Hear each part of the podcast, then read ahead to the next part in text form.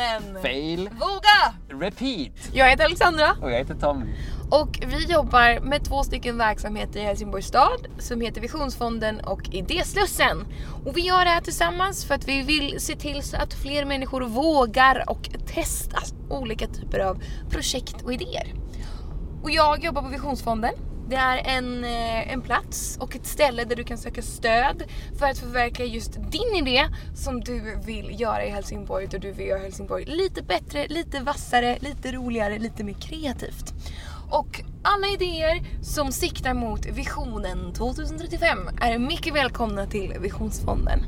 Och visionen 2035 vill att Helsingborgs stad ska vara mycket mer gemensam, global, pulserande, skapande och balanserad år 2035. Så att jag letar helt enkelt efter projekt som vill hjälpa mig och resten av staden att skapa detta.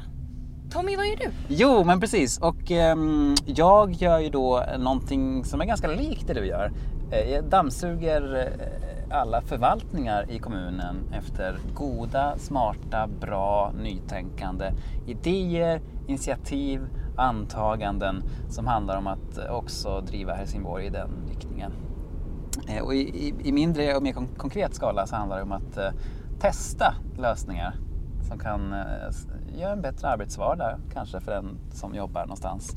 Och kanske också testa saker som inte alls har med den personens arbetsvardag att göra, som kanske tangerar någonting helt annat. Vi får mycket idéer som handlar om helt andra områden än, personen, än vad personen jobbar med. För vi tror nämligen på att inte isolera sig i sina små stuprör som man kallar det för. Alltså att man sitter i sitt uppdrag i sin organisation och aldrig testar något annat. Utan vi tror att vi har mycket smarthet tillsammans om vi kan jobba tillsammans och jobba över gränserna. Och Tommy, vi har ju ett väldigt roligt namn. Fail, våga, repeat. Vad står det för? Men det är ju ett eh, test i sig kan man säga. Ja. Vi vågade bara, nu, nu tar vi det här hittar namnet. på något. Hittar på något. Och det handlar ju om att eh, symboliskt för att eh, en större metod som vi vill uppmuntra till och det är ju att eh, våga testa saker. Eh, våga göra lite fel. Och inom det här har vi också ett in och utifrån perspektiv. Då vi tycker att det är superhärligt att ta in någon som är involverad i idéslussen på något sätt och som jobbar inom Helsingborgs stad, den organisationen som kallas för också kommunen. Och vi tar också in en person som är liksom lite utifrån, som jobbar mer emot och kanske också är medborgare. Som kanske på ett eller annat sätt har varit med i Visionsfonden. Och detta gör vi då tillsammans för att ni ska få världens bästa lyssning och pepp på att göra fel men också testa. Då kör vi igång. Då kör vi igång! Välkomna till Fail Våga! Repeat.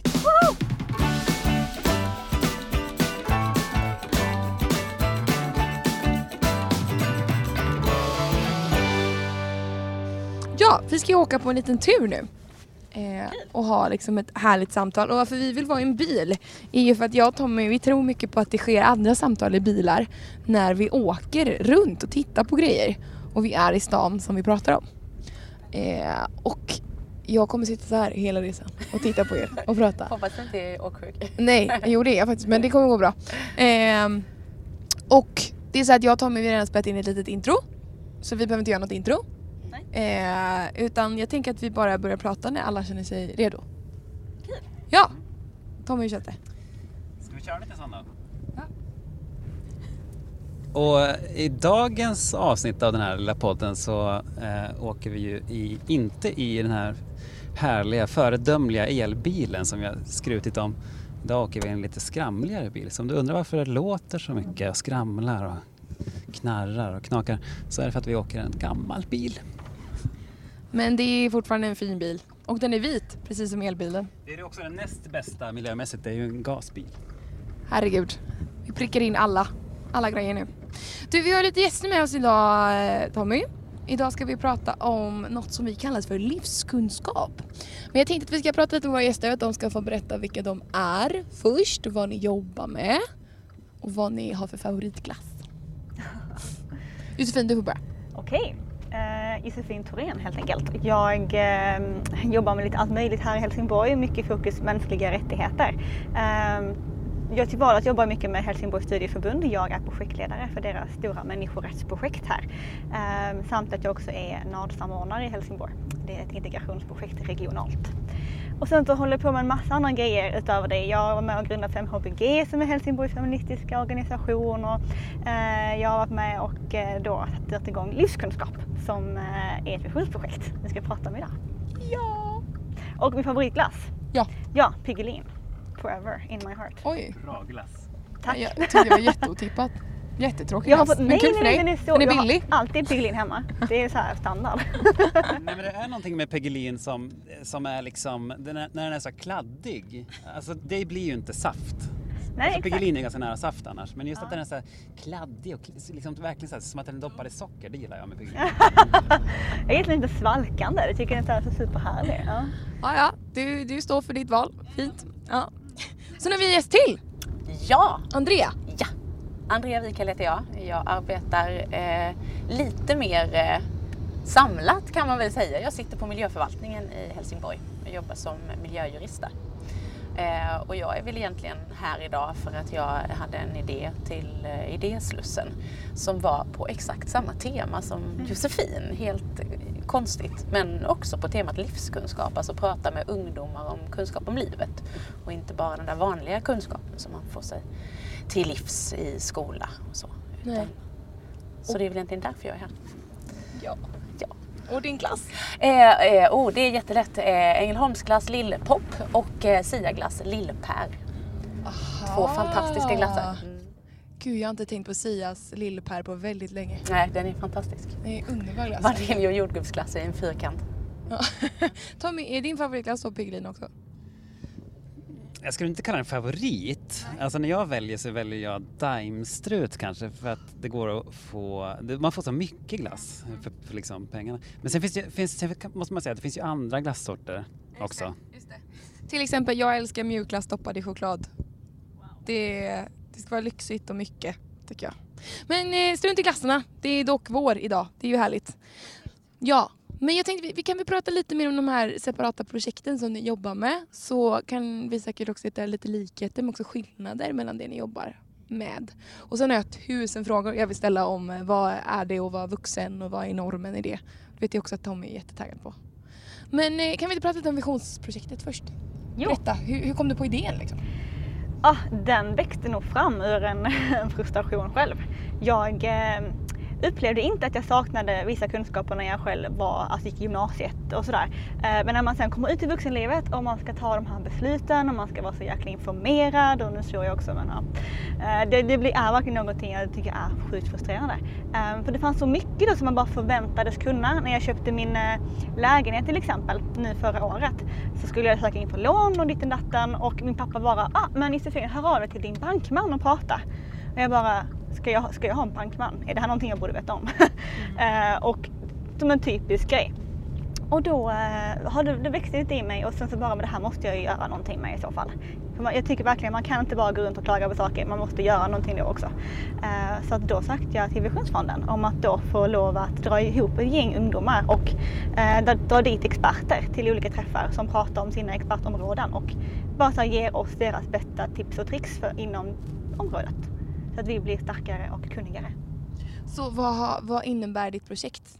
Liksom, vad, vad är det rent praktiskt som sker? Vi är, eh, det är ett gäng ungdomar, vi är ungefär tio stycken som träffas varje onsdag kväll.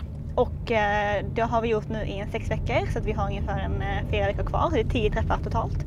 Där vi bjuder in, eller där jag har bjudit in olika personer till varje träff som pratar om eh, allt från eh, banker till demokrati till rättigheter till jobbsök, allt möjligt som man kan tänkas kunna eller behöva kunna för att vara vuxen om man ska kalla det för det. Eller man förväntas kunna det som vuxen. Gör du något liknande? Ja, men det, är, alltså, det, är ju, det är ju så konstigt att eh, det som vi liksom helt på olika håll och med olika utbildningar och bakgrund och olika åldrar på. Så jag är, fyller 40 år och Josefin är 24. 24. Så det är ju liksom stor åldersskillnad på oss också. Och ändå så är det exakt samma sak.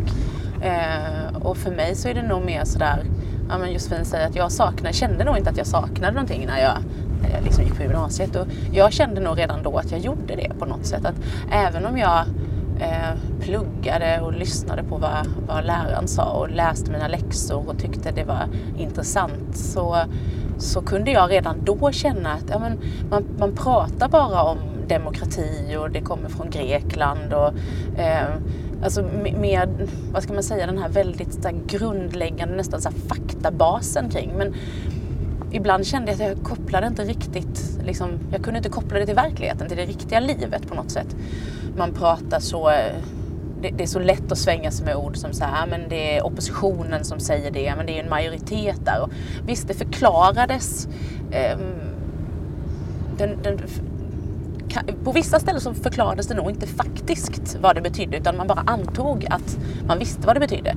Och ibland så, ehm, så ehm, var liksom beskrivningarna på ett sånt sätt så att man liksom inte kunde göra en parallell till det riktiga livet.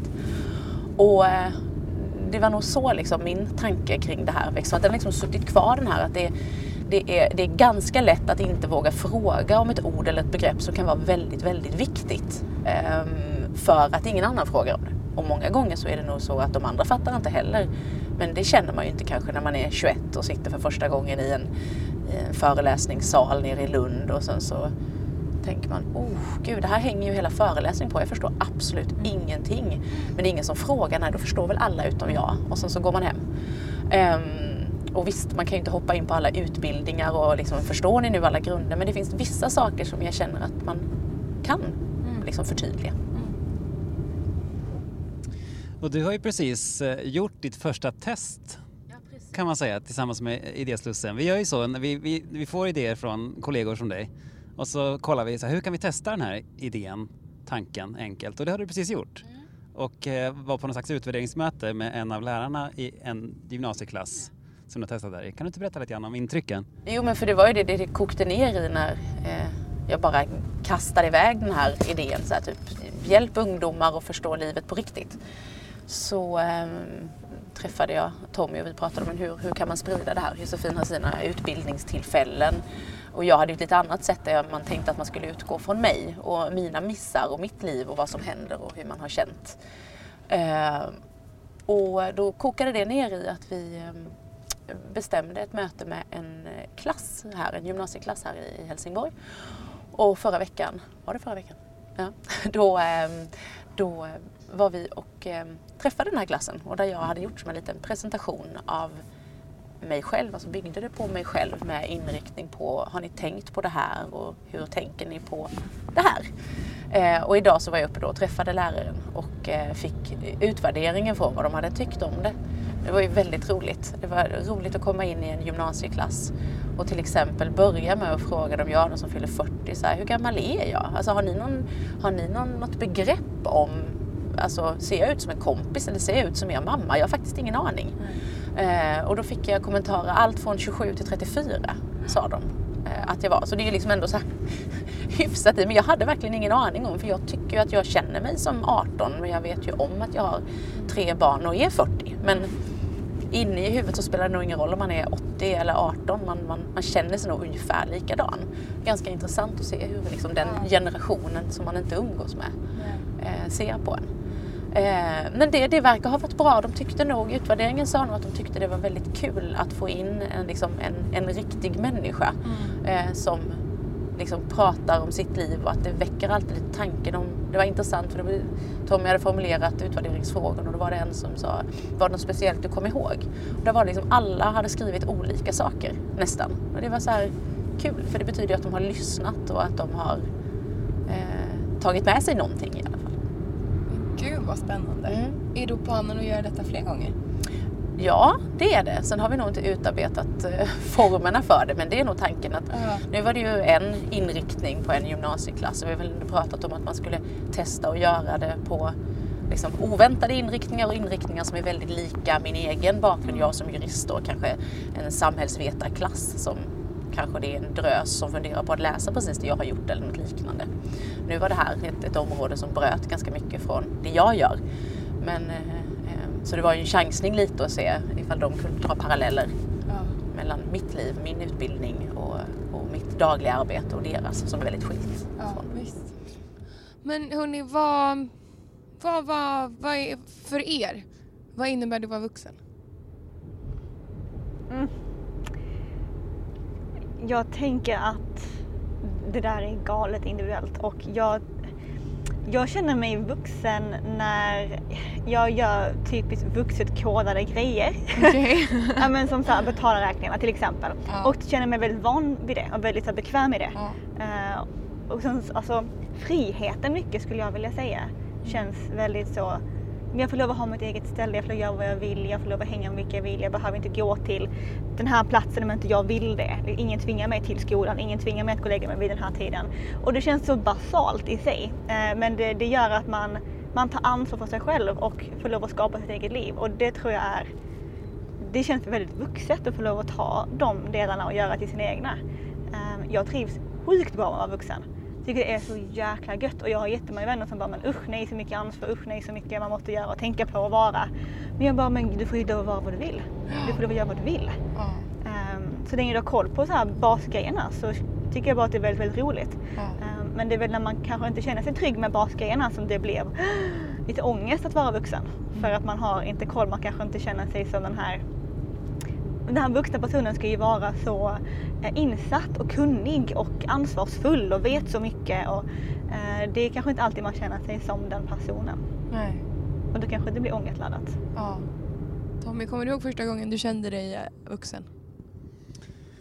Ja, men jag kan hålla med dig. Första gången jag betalade min egen, mina egna räkningar så var det var verkligen en aha-upplevelse. Eh, verkligen. Men kan man säga att ditt, liksom, ert projekt, eh, eller det du pratar om nu, det, det, det jag hör är att liksom vilja komma ikapp, lite, eller liksom komma lite snabbare in i vad det innebär. Det är som att ni vill hämta in några år av erfarenhet av att vara vuxen, eller? Inte jag förstår vad du menar och det är ju att på något sätt lägga en, en grund mycket tidigare. Uh, men jag skulle inte säga att det är att, uh, att ha någon genväg. Jag tror snarare det är att ge förutsättningarna tidigare så att man slipper de här osäkerheterna när man väl, ja men som du nämnde, man sitter här i salen, man tänker att alla andra kan och jag kan inte. Uh, och ingen fråga. Jag tror det finns en, en, ehm, um, den här en, en konkurrens ibland bland vuxna eller en, eh, att man måste typ så här fake it till you make it känsla eh, som kan skapa ganska mycket osäkerhet och man kanske tar lite dumma val för att man säger ah shit jag trodde det här fungerade så men nej. och då får man bara så här rädda det. Eh, och i vissa fall så kan det bli ganska förödande. Man kanske tar de här ja, men, sms-lånen och så hamnar du på en spiral ner och så bara det, det blir räntor och det blir grejer och du har inte koll på ekonomin och så bara hamnar du på Lyxfällan till slut. Ja men alltså det blir, ja men alltså, och då kan du känna dig som en riktigt isel vuxen och en isel människa och det är helt bisarrt för att du inte fick grunden att ah, så här fungerar det, så här kan du göra. Man bara ah, okej, bra. Det kan vara så lätt liksom. Jag tror att det handlar om att skapa tryggare vuxna. Mm. Som skapar en tryggare värld. Det är ju faktiskt så också att ju mer kunskap du har på alla olika områden, desto mer trygg i sig själv blir man. Som jag då som har läst juridik som är eh, alltså, ganska skilt från liksom, naturvetenskapen till exempel, eh, så känner jag att varje gång jag får kunskap om någonting som har med djur, natur, teknik, sånt som man inser att man kanske struntade i när man var yngre. Men ju äldre man blir så kan man bli så glad när man förstår ett sammanhang.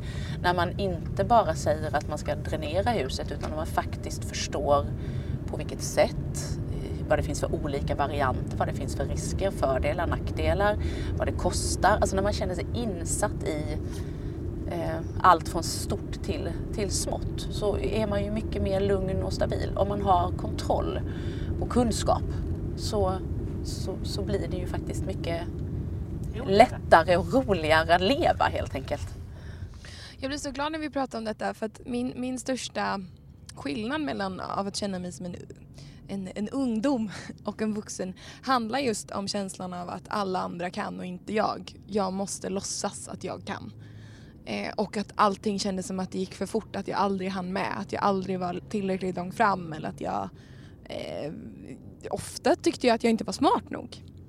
Vad tror ni liksom att, och jag tror inte att jag själv av att känna det här, eh, men vad är det i vårt samhälle som skapar den typen av känslor och press på unga människor?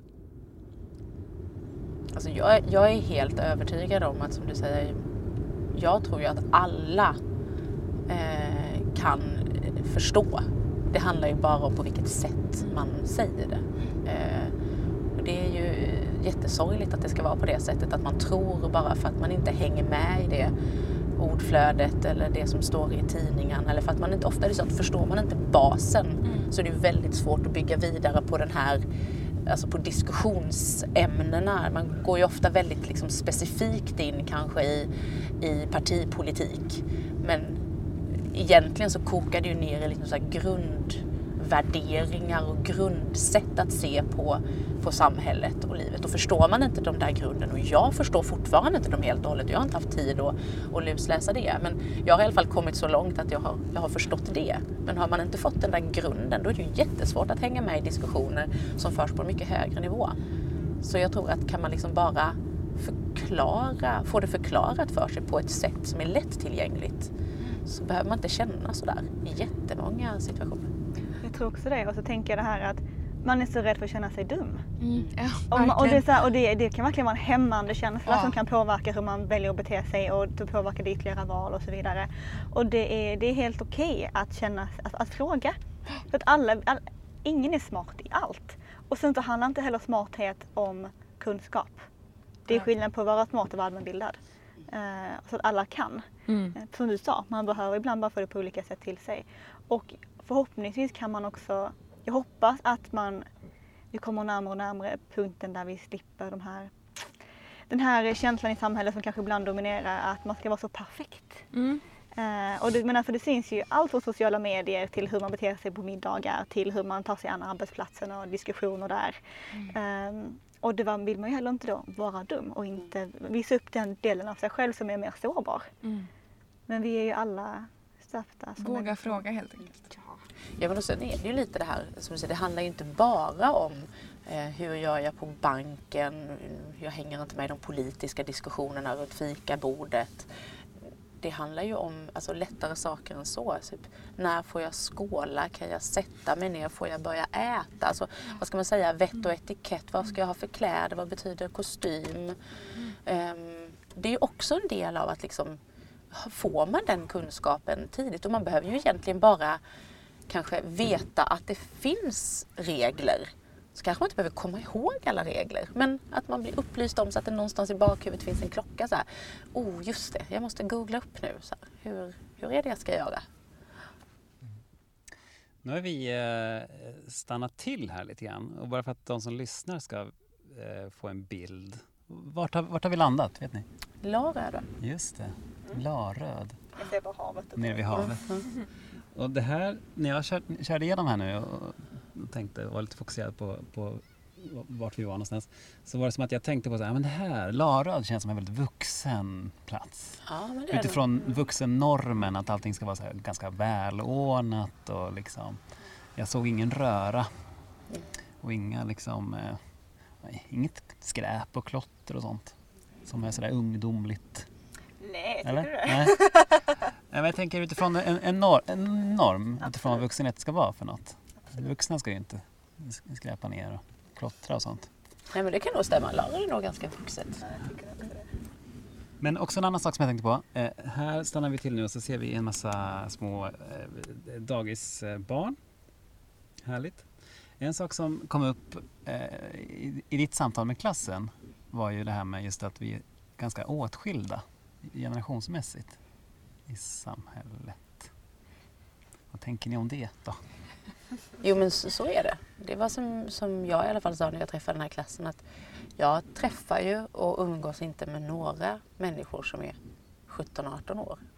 Utan man har föräldrar och så givetvis sin egen liksom,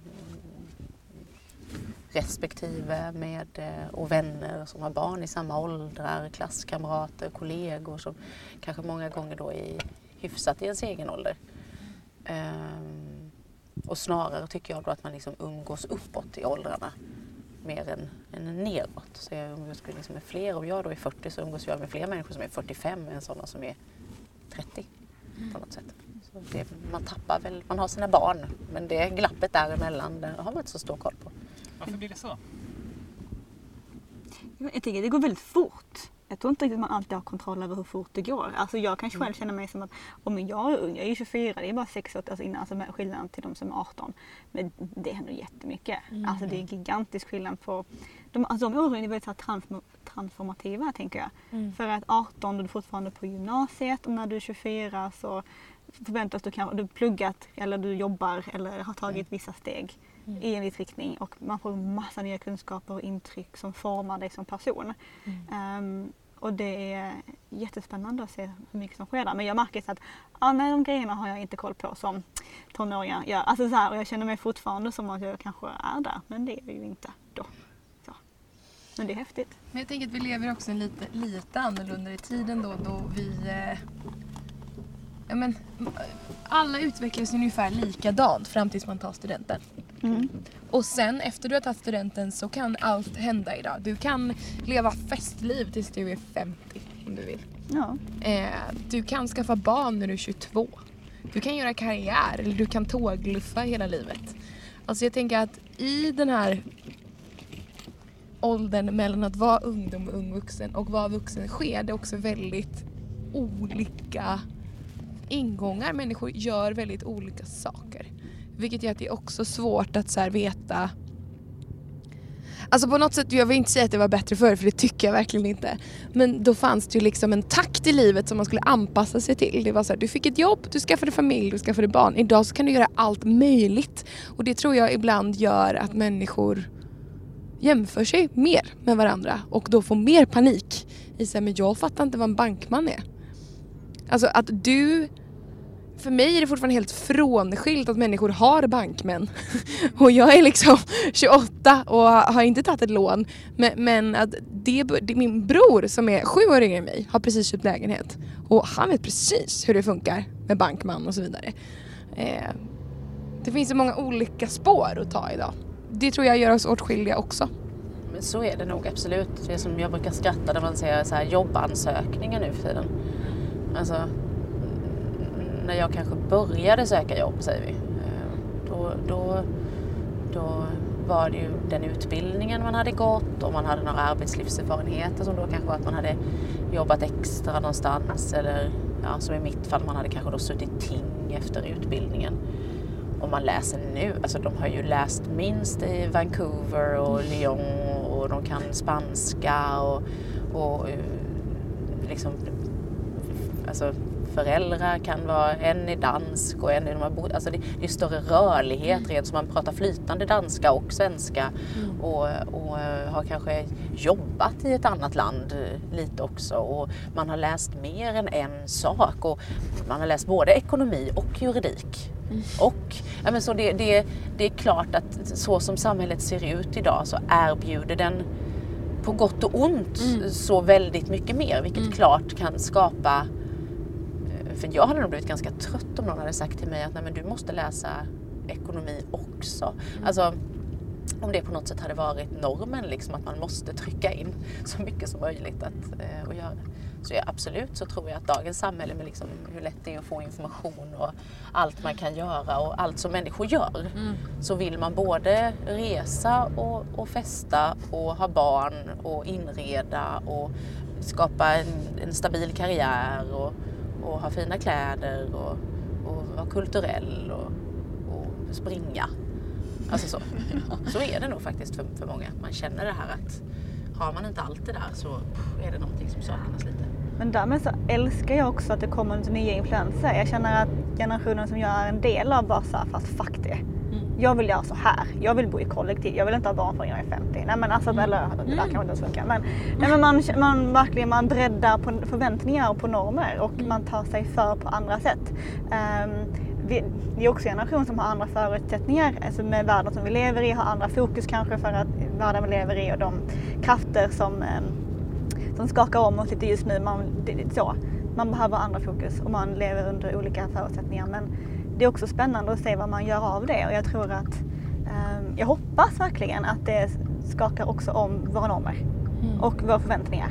Eh, man får lov att vara den man vill och att det blir mer och mer accepterat. Du får vara vem du vill, hur du vill och varför ska någon bry sig? Så länge du är lycklig och all, alltså, inte skadar någon. Go for it. Jag håller med till 100 procent. Det jag tänker på lite grann nu är att eh, de senaste åren har ett medielandskap byggt upp en bild av att 90-talisten är lat. Och att eh, 90-talisten får allt serverat. Och jag tänker att när vi pratar om livskunskap och om unga människor som ska gå ut i livet och bli vuxna så pratar vi mycket om 90-talister. Har ni någon kommentar till det här? Oh, det där är ju en sån hjärtefråga för mig för att jag blir så irriterad. för att jag också är 93 så det gör ju också en hel del i det såklart. Jag upplever att um, 90-talisterna på, på, olika sätt befinner sig i en, en ny typ av värld.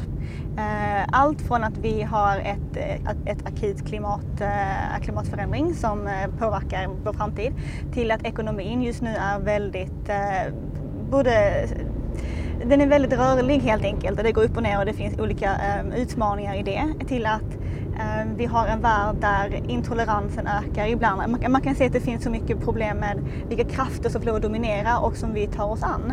Ehm, det är en väldigt mm, det är en speciella förutsättningar att växa upp som 90-talist för man ser allt där framför sig samtidigt som att eh, man, vi också upplever jag är väldigt företagsamma jag upplever det. Jag tycker hela influencergenerationen till exempel, hela eh, nya typer att försörja sig på, att ta sig an saker och ting eh, och be behöva skapa förutsättningar i ett, ett jobblandskap till exempel som kräver att du har x antal utbildningar och som du berättar om, man konkurrerar på väldigt höga nivåer med väldigt olika typer av erfarenheter. Eh, att det blir en väldigt, det är en mixdeg som bara så här, nu ska du hantera detta. Ehm, som blir väldigt intressant. Jag tycker att vår generation eh, skapar nya vägar också sätter nya värderingar i topp. Ehm, det handlar inte om ekonomisk tillväxt på samma sätt. Det handlar om medmänsklighet och de sociala variablerna. Som jag, och jag hoppas att det blir starkare. Mm. Jag tror att vi behöver det i, i vår värld just nu.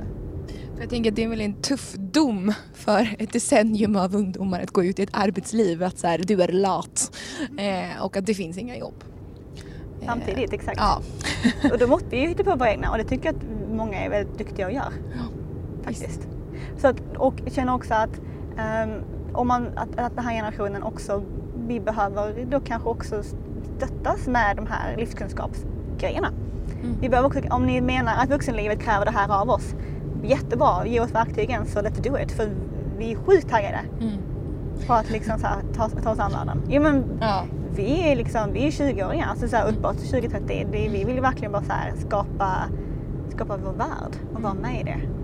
Men det är, ändå, det är ju ändå intressant där för att jag då som 70-talist mm. insåg det häromdagen när vi pratade lite om vad som är naturligt och då vet jag inte, det kanske möjligt var väldigt så här sena 90-talister vi pratade om då, det minns jag inte. Men alltså, de har ju växt upp så galet annorlunda än vad vi har gjort. Alltså man märker att samhället Eh, lika, lika lite som min uppväxt påminner om någon som växte upp under 40 och 50-talet så skiljer ju liksom nästa 20-30 års steg sig jättemycket i vad man har med sig och hur man beter sig. Och på något sätt så min generation så här, ifrågasatte inte lika mycket. Och um, vi hade på något sätt också mer frihet, kan man säga så? Eller jag vet inte om jag menar det.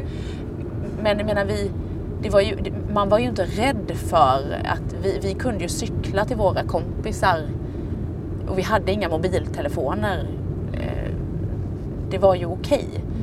Och jag menar, idag är ju inte det okej okay på samma sätt.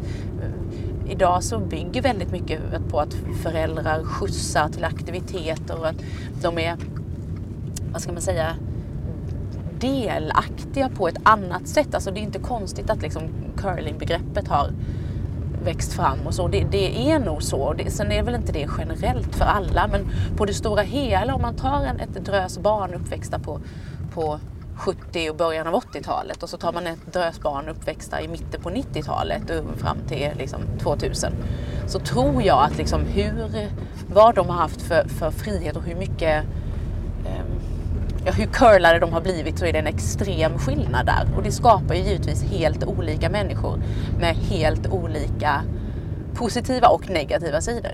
Men för mig så var det en ögonöppnare när jag satt och diskuterade med någon om just vad man då ställer för krav eftersom de flesta liksom, ska säga, arbetsgivare, chefer, de är ju fortfarande människor liksom, födda 50, 60, 70 och 80 nu då kanske till viss del.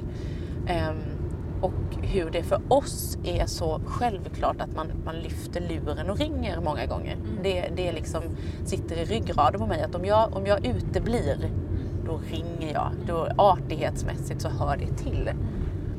Men den jag pratade med nu, han berättade att den nya generationen, de gör inte alltid det. Vilket jag kan ju flyga i luften när jag hör att man inte hör av sig. Och då började vi diskutera det här att ja, men, dagens samhälle, de är ju inte uppväxta. Alltså ett barn fött 99 eller 2000, de är liksom inte uppväxta med den här självklarheten att man lyfter luren.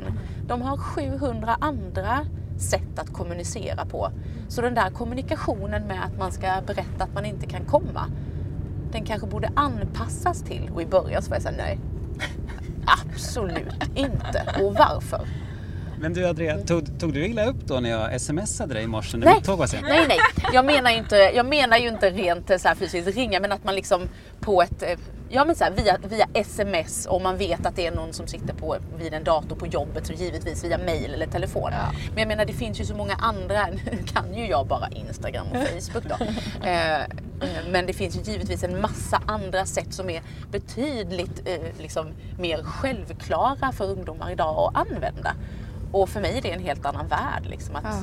Och att man då kanske skulle tillgängliggöra den här möjligheten eh, på ett annat sätt för att då hade de här krockarna inte uppkommit. Att man då är dålig på att höra av sig till exempel. Det är bara för att vi kanske då kräver ett sätt som faktiskt inte tillhör eh, vanligheten för den generationen. Eller det var bara liksom ett exempel Ja, men på... det är deras uttryckssätt. Som man inte, ja, man, jag tänker inte på att de har ett annat uttryckssätt. Jag tänker bara på att det finns. Jag tänker att eh, jag har själv inte upplevt att, att man inte hör av sig när man inte dyker upp. Jag tänker alltså så, men jag tänker att det finns en, eh, en idé om att en viss bekvämlighet och en viss nonchalans kring 90-talister eller den generationen. Um, att det har blivit liksom ett, någonting man, ett, en idé om att så fungerar. Så. Uh, och att vi också är, vi, vi, att vi kräver saker och ting och vi förväntar oss saker och serverar ditt och datten. Um, jag tänker, min upplevelse så är det snarare att den här generationen, min generation, vet om att vi har rättigheter. Vi är också människor. Ehm, att vi, ehm, ja vi kan ta, jag, känner jättemånga som så här arbetar långa timmar, liksom pluggar, har två extra, extra knäck och så här verkligen så här kämpar ehm, på sina, på, sin, på sina olika håll. Men det kanske inte är de traditionella extra knäcken för det kanske är någon som är så här Instagram manager för Väla. Alltså det är så här olika typer av jobb. Samt att de här skitjobben där du får en minimilön som är absurd och där du inte blir behandlad med respekt. Varför måste vi ha de jobben? För att de kanske existerade tidigare, att det kanske är så som andra har arbetat sig uppåt genom att liksom ta skiten. Bara, vi vill inte ta skit, kan inte vi bara vara snälla och så behandla varandra med så här grundläggande medmänsklighet och så kan vi så här bara gå framåt och bygga från det. Men Och- det är ju jätteintressant för det är det jag menar. Jag tror att Ja. det ifrågasatte aldrig vi. Förstår ni? Vi, vi utgick nog ifrån att eh, Ja, man vet ju det finns vissa sådana klassiska efter gymnasiet eller extra knäck. Så här. Man, på, jaha, ja, men jag är ju bara jag är ju bara 19. Jag är ju bara, så att då är det sådär. Jag tänker att det inte det på det sättet. också har jättemycket att göra med, alltså det var ett begrepp jag lärde mig när jag gick i gymnasiet och läste historia, antiteser. Alltså så sker det en viss typ av kulturell, eh, eh, vet inte, precis som att vi har levt i eh, att så här, pengar styr våra intressen. Eh, har skett under x antal år. Alltså man kan väl säga att ifrån 80-talet och fram till nu så har det ju varit extremt mycket fokus på tillväxt och så vidare. Det jag tror håller på att växa fram och det ni pratar om är, eller jag hoppas också, är en mer polit, ett mer politiskt samhälle som vet vad man har för rättigheter och vill göra någonting annat än det som har funnits tidigare. Och jag tror det. Men vi ska avsluta lite nu alldeles strax om en, om en stund och jag tänkte att eh, kan inte ni, eftersom ni båda jobbar så praktiskt med att få ut livskunskap, eh, var börjar man? Eh, om man känner att man är en ung vuxen idag och man ska precis flytta hemifrån och man har panik och man vet inte vad man ska göra. Jag eh, önskar ju att det fanns eh, livskunskapskurser bara så överallt. Det vore ju jättespännande och bra om det fanns det. Ehm, och jag vill helt enkelt uppmuntra att om det inte finns hos dig, hör av dig till mig så hjälper jag att sätta upp det i din stad. För det är jätteenkelt. Det är så enkelt. Det är så här, studieförbunden är fantastiska när det kommer till att skapa dina egna möjligheter. Kontakta studieförbund, säg att vi är ett gäng eller jag vill göra det här och vill ha hjälp med att hitta andra människor som vill göra det här. Eh, och vi vill ha hjälp med att hitta en lokal där vi kan hänga och lära varandra eh, om de här sakerna. För att jag tror att det är många som känner likadant och är man ett gäng som kan googla upp saker tillsammans eller få dit föreläsare, många gör ju det liksom, många eh, aktörer eller myndigheter har ju upp, i sitt uppdrag att berätta om att så här fungerar det. Och då kan man bara så bjuda in dem och så kan man så lära sig gemensamt. Eh, att man, jag tror vi får ta tag i det lite själva om vi vill ha den kunskapen just nu. Och kanske bara hoppas att vi kan eh, samla oss helt enkelt framöver och sätta frågan på kartan så att den blir tillgänglig för alla. Eh, men jag tror att det måste liksom ske lite, vi måste ha en röst kring det först. Mm. Och det kan vi hjälpas åt med att skapa. Mm. Fint brandtal. Jag kände det också. Andrea, hur tänker du? Nej, men det är väl precis som du säger, att det gäller liksom att, att inte ducka för det. Eh, att om man känner att eh, det här känns jobbigt och obehagligt. Nu ska jag ha någonstans att bo. Jag vet inte vem, vem ska jag ringa? Vem ska jag fråga? Hur funkar det? Ska jag köpa eller hyra? Eh, kan jag göra det tillsammans med en kompis? Vad, vad innebär det? Vad, det finns väldigt mycket alltså, så praktiska frågor kring att bli vuxen och ta eget ansvar. Och att man faktiskt haffar någon vuxen. För som du sa, det finns liksom många myndigheter som, som, ja, och företag också för den delen som som är villiga att, att eh, prata och berätta. Och det behöver ju inte vara så avancerat eller, eller så jobbigt. Att, liksom att, att haffa tag i någon som man tycker man har förtroende för och som ser vuxen ut. Mm. Så, eh, så kan man nog få ganska mycket uträtt bara där. Jag tror det också. Och som du sa Alexandra, så här, våga fråga. Mm. Ja, Bara våga fråga. Jag tror att om fler vågar fråga att vi kan så här, släppa stigman kring att fråga. Mm. Det vore så jäkla skönt. Ja, men jag tror att en nyckel ligger jättemycket där men det kan vara så svårt att släppa på den. För det handlar ju också om att bli vuxen. Alltså, för mig handlar det, och jag tycker att jag är ganska vuxen nu, är ju att få någon typ av liten trygghet i mig själv så att man börjar våga fråga. Mm. Men jag upplever, och det här kanske kan vara en liten morot då, att när en frågar så brukar så många andra runt bordet bli sjukt lättade. Yes. Mm. Så var, var den här inspirationskällan som folk bara sa, hon är så cool för hon vågar fråga. Mm. Det är ju skitnice. ja, och att det är så många som inte, som inte vet saker. Det betyder inte... Ingen kan ju allt och det Nej. är väl bättre att vi delar med oss. Verkligen. Ja. Fint hörni. Nu är vi snart tillbaka där vi började. Så härligt. Tusen tack för att ni ville vara med oss idag och prata om detta. Eh, vi. Jo men självklart. Det känns som att det här ämnet behöver vi prata mer om tillsammans. Absolut. Ta bort stigman och så vidare. Har det varit en härlig biltur Tommy? Ja men precis, jag tänker lite grann som förra gången att jag skulle gärna vara med i samtalet mer men man måste just koncentrera sig på att köra också. Keep us alive. Men jag tycker att det är en bättring sen förra gången, 100%. Tusen tack! Eh, nej, innan vi slutar. Om man vill hitta dig då Josefin och mm. dig och prata lite mer om detta, hur kontaktar man er då? Livskunskap HBG finns på Instagram, finns på Facebook och där finns kontaktuppgifter.